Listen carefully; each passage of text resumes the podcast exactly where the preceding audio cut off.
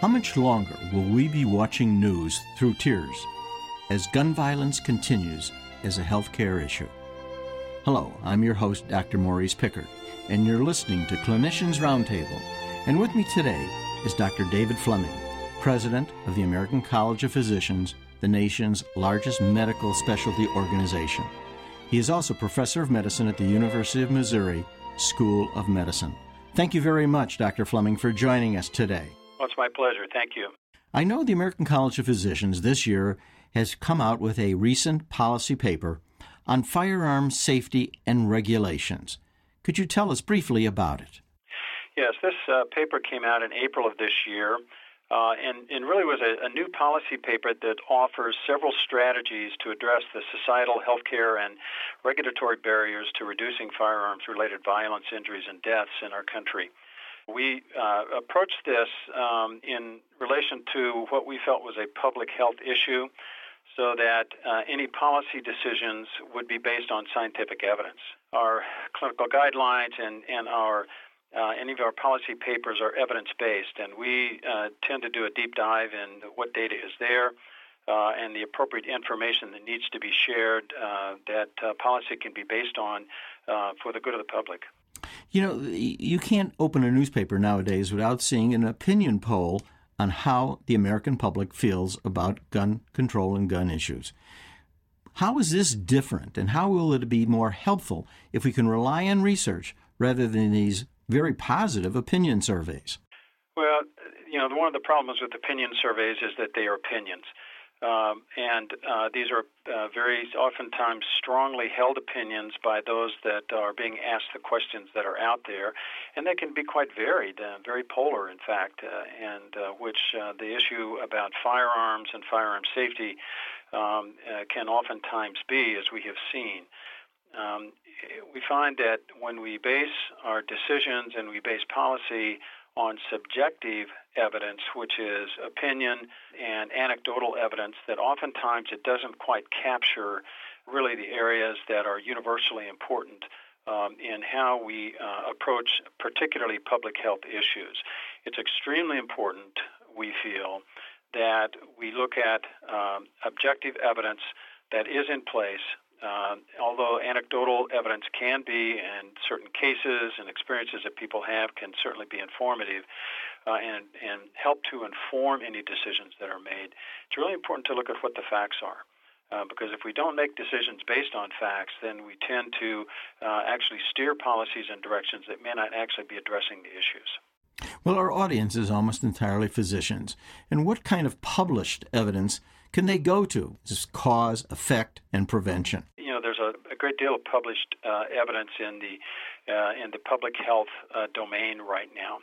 Um, and in fact, our paper, uh, which was published in, in April of this year, uh, really reflects on a great deal of that uh, in terms of what uh, can be helpful, what can be useful, uh, and what uh, actually has been successful in the past in dealing with these kinds of issues. Um, and I would suggest that uh, uh, any of the public health papers or data sets that are there are areas where they can probably get uh, the information that they need.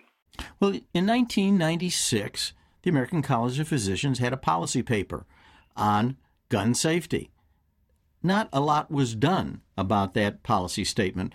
How is this one different? Well, you know, the mass shooting that occurred in December of 2012 at Sandy Hook.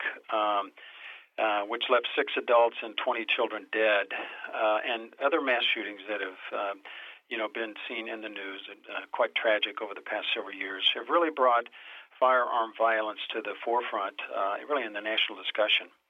Um, and over the past 18 years since our 96 paper was written, uh, the colleges felt that uh, it was important to really review uh, the available evidence and update its policy uh, in an evidence based manner. Uh, this was sort of a wake up call for us in looking at these tragedies that were occurring uh, to look at the evidence and to see where we have been. Uh, is there anything different now that was different at that time? Um, and to um, really see if there is uh, a way we needed to approach this differently than we had. And what we found that really uh, many of our positions were reaffirmed. we also found that there was evidence in support of the effectiveness of assault weapons bans uh, waiting periods for concealed carry laws, um, and uh, you know that uh, we needed to enhance that. We felt that it was important that we uh, try to address the issues of, uh, of concealed carry um, uh, because of the safety concerns that were out there. Um, although we support these measures, we also acknowledge that more research is needed. I mean, there, um, what we found is that that the data is not as good as we would like for it to be. Uh, this the new paper that we have uh, published also includes recommendations on mental health. Is in opposition to state or federal mandates that interfere with physician-free speech in the physician-patient relationship. We feel that physicians should, in fact, indeed have an obligation to talk to their patients about safety issues in the home at, at every level, and that includes firearms. Uh, although these mass, terrible, terrible tragedies uh, have caught the nation's eye, Statistically, it appears that most deaths from firearms are unintentional shootings and suicide. So, what can the doctor in his office do about that? It's unlikely he will stop the things like in Aurora in a movie theater. But what can he do about these unintentional shootings?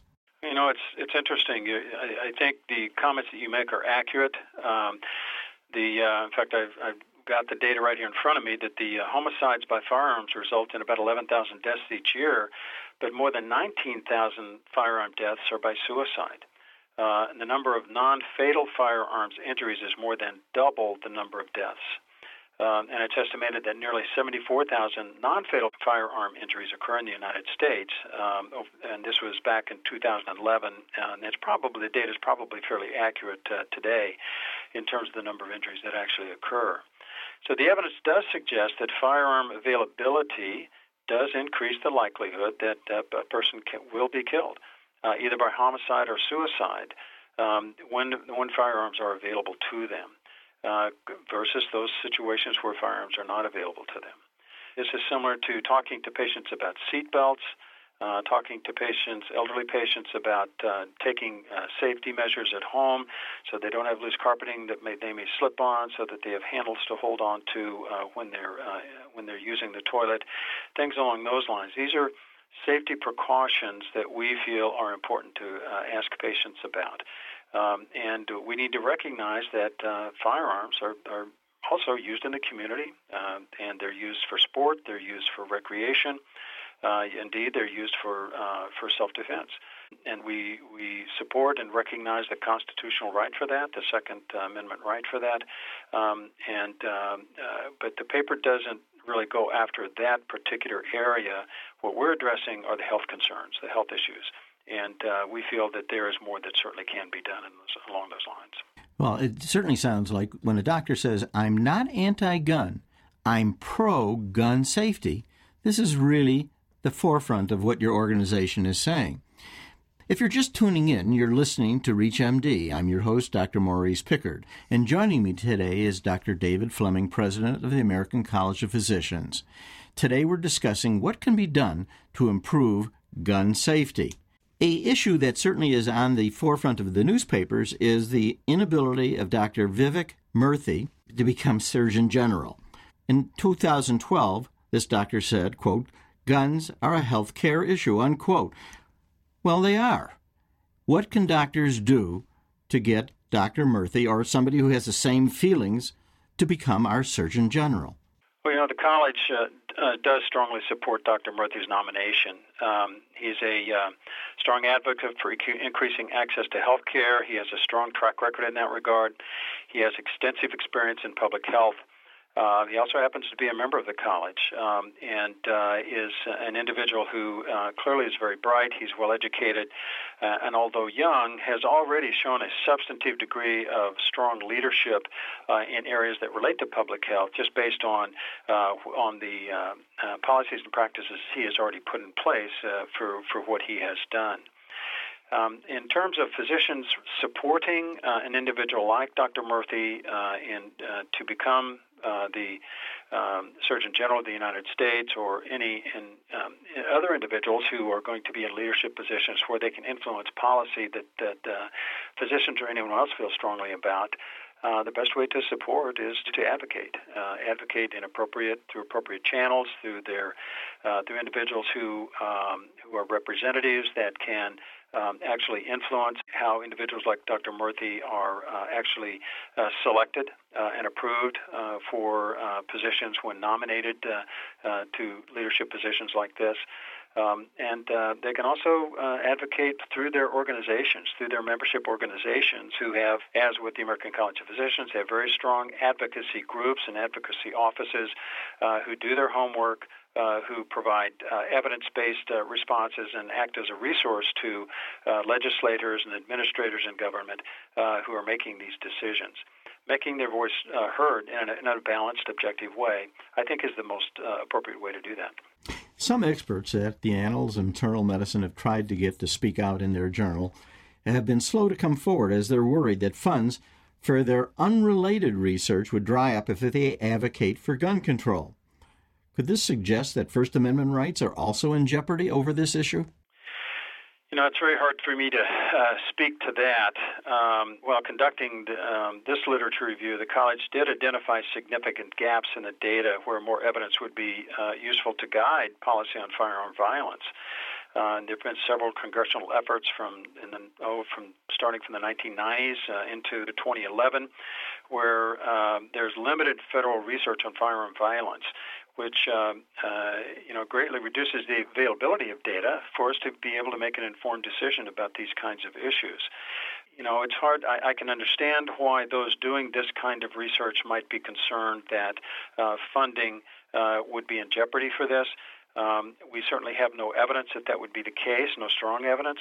Um, you know, the, the CDC uh, has uh, been charged by uh, President Obama to reduce firearm violence um, and uh, to do research in this area and the causes and the prevention of firearm violence.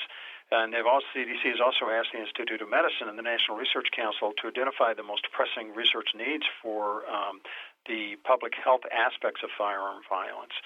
Uh, in the IOM report, the Institute of Medicine report, in June of 2013, um, they uh, gave a recommendation that research should focus on five high priority areas, uh, which are characteristics of firearm violence, the risk of protective uh, factors, uh, prevention and other uh, interventions, uh, firearm safety technology, and the influence of video games and other media on um, perhaps causing and more intentional actions that relate to violence.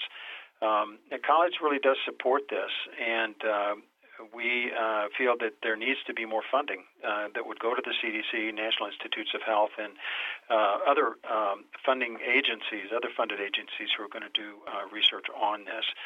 Um, whether individuals who um, are doing this kind of research uh, feel comfortable in advocating uh, for you know, changes in laws and advocating for stronger policies that would uh, protect the public from firearms uh, uh, violence, I think is a, is hard to say. It's going to be sort of very individually based, of course, um, and um, uh, you know, I would like to think that um, you know, we those agencies that are doing this kind of research um, are fairly protected from from that kind of bias. But uh, politics oftentimes win, wins out in these situations.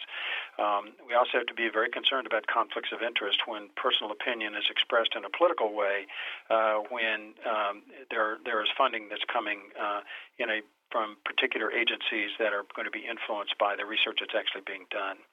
Uh, so I can understand why that concern might be there what I have found is that, and, and what we have noticed is that when uh, good research is being um, is being generated, that uh, oftentimes the uh, the data uh, actually trumps uh, any reactive response that might occur because it's very difficult to refute sound objective data that's generated.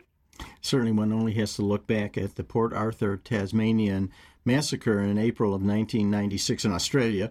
20 people are killed in 90 seconds. Within 12 days, Australia has a bill in place. I think it's something that uh, our government and our research institutions have to look at. I think, you know, in, in closing, it is probably time for pro gun safety to move forward to reduce the tolls of death that since Robert Kennedy's death exceeds all American deaths in wars from the Revolution to today. Dr. Fleming, thank you very much for joining us. It's been my pleasure. This is Dr. Maurice Pickard. If you've missed any of this discussion, please visit ReachMD.com to download the podcast, and many others in this series. Thank you for listening.